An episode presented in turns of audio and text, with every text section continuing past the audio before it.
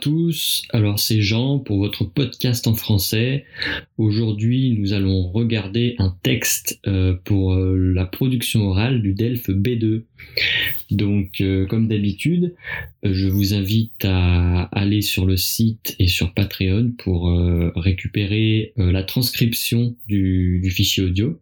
Donc, ce sera beaucoup plus clair pour vous et vous aurez le vocabulaire et la transcription du podcast en entier. Voilà.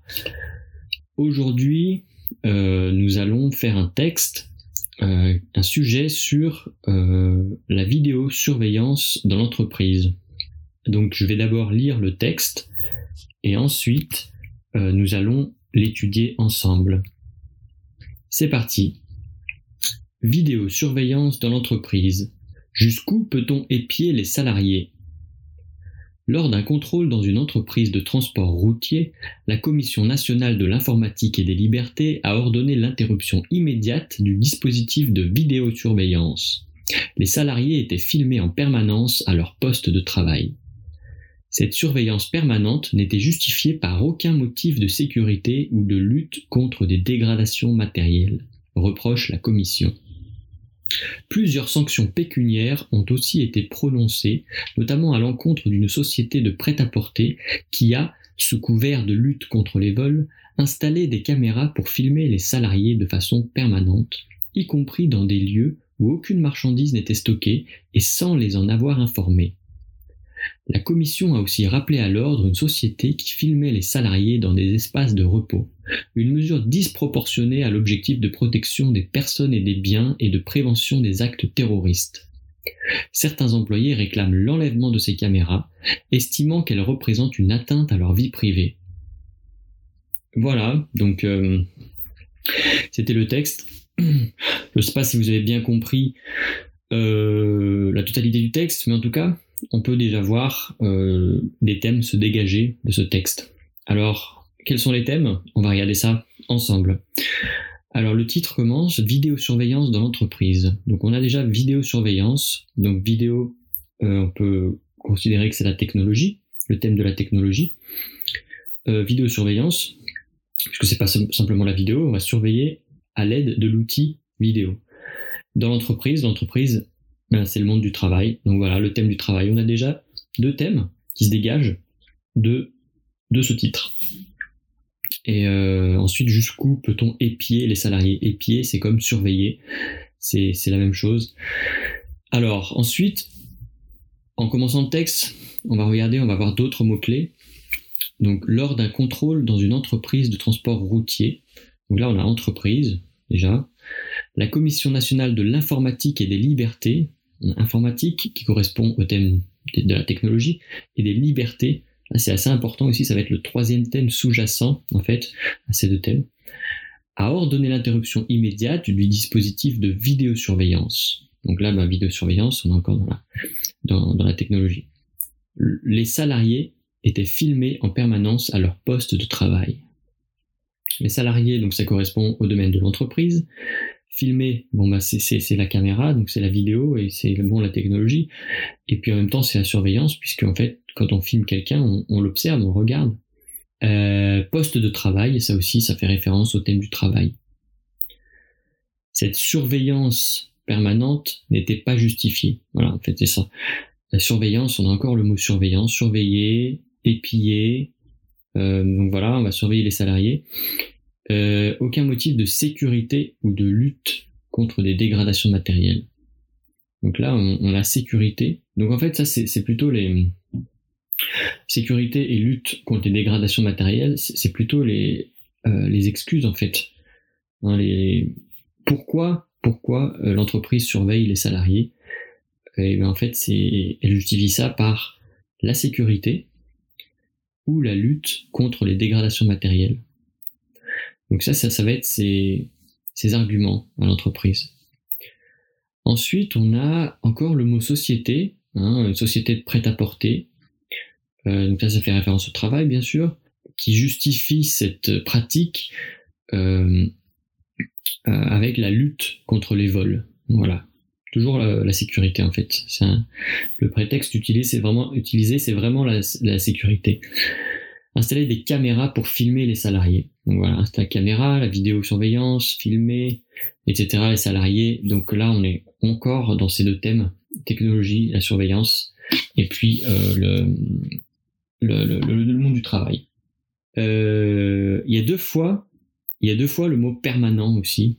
Je ne l'ai pas indiqué, mais ça ajoute juste une dimension un petit peu extrême. C'est que voilà, filmer en permanence, donc filmer 24 heures sur 24 en fait. Bon, à partir du moment où les employés sont sur le lieu de travail, ils vont être filmés à leur arrivée et pendant toute la durée de leur travail jusqu'à ce qu'ils sortent de l'entreprise.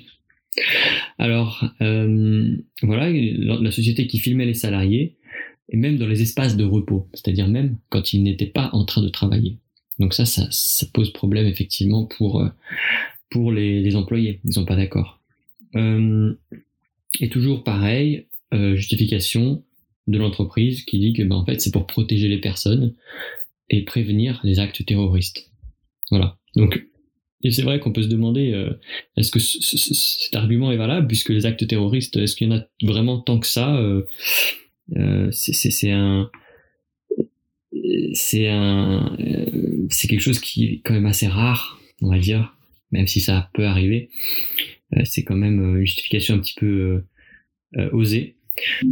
Donc la dernière phrase indique que les employés de ces entreprises réclament l'enlèvement de ces caméras, ils veulent désinstaller ces caméras, les supprimer, ne plus les utiliser. Et ils indiquent qu'en fait, ces caméras portent atteinte à leur vie privée. Donc voilà, en fait, c'est ça le thème sous-jacent du thème du travail et de la technologie, c'est qu'en fait, il y a la surveillance, la liberté, la vie privée. Donc ça pose problème, voilà, sous couvert de... c'est-à-dire en justifiant ces mesures par la protection contre le vol, contre je sais pas les violences ou les dégradations qui sont faites aux produits de l'entreprise par exemple. Voilà, donc ça c'est le texte. On a vu qu'il y avait deux thèmes, donc les deux thèmes sont assez clairs. Je pense qu'il n'y a pas trop de problèmes. À partir de là, c'est vrai qu'on peut réfléchir à d'autres choses. Donc effectivement, moi je m'y prendrais de la sorte. Ce que je ferais, c'est que je parlerai de ces deux thèmes déjà. Je pense que c'est important de définir la technologie. Voilà, à quelle place en fait, quelle place a la technologie dans l'entreprise? Est-ce que la technologie doit servir à surveiller les salariés, ou elle doit plutôt les aider à mieux travailler? Enfin voilà, où est la limite? Et puis sur le travail aussi, pourquoi surveille-t-on les salariés? Et voilà, où est la limite du point de vue de l'entreprise? Est-ce que c'est pas une excuse pour surveiller les employés et peut-être les réprimander s'ils ne travaillent pas assez vite, par exemple? Et puis le troisième thème, voilà, c'est la liberté, la vie privée. Donc il y a ces choses-là qui sont articulés entre ces deux thèmes. Et donc on peut vraiment se demander aussi les avantages et les inconvénients de cette pratique de surveillance, vidéosurveillance en entreprise. Les avantages, donc effectivement il y en a, les inconvénients aussi, il y en a beaucoup. Et aussi, surtout, c'est quels sont les arguments mis en avant par les personnes qui ont installé les caméras, c'est-à-dire les gérants de l'entreprise. Et donc on peut se demander si la lutte contre les vols, la prévention des actes terroristes, les dégradations matérielles, etc., on peut se demander si les occurrences de ces problèmes sont suffisamment importantes pour justifier l'installation des caméras de surveillance comme ça. Donc voilà, tout est une question de dosage, de degré, de limite. Je pense que c'est très important dans votre présentation de parler de limite, parce qu'on est souvent dans des plans binaires avec du pour et du contre, avantages, inconvénients, tout ça.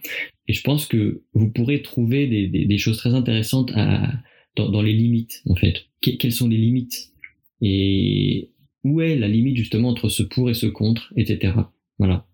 Donc voilà pour aujourd'hui, je pense que c'est pas mal, on a déjà bien vu ce que c'était. Il y a certains mots de vocabulaire que je vous ai indiqués dans la transcription, parce que c'est du vocabulaire qui est quand même pas évident, pécuniaire, sous couvert de, rappeler à l'ordre, voilà, tout ça c'est des choses que, voilà, que vous devez comprendre quand vous aurez le texte à l'examen du DELF B2.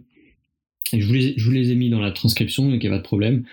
N'hésitez pas à m'envoyer votre plan, bien sûr. Et puis, comme d'habitude, je vous encourage à télécharger la transcription de ce podcast.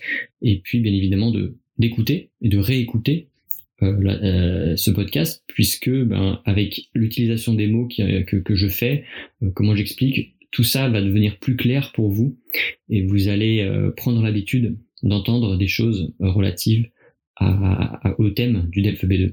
Voilà, et bon courage et à la prochaine fois.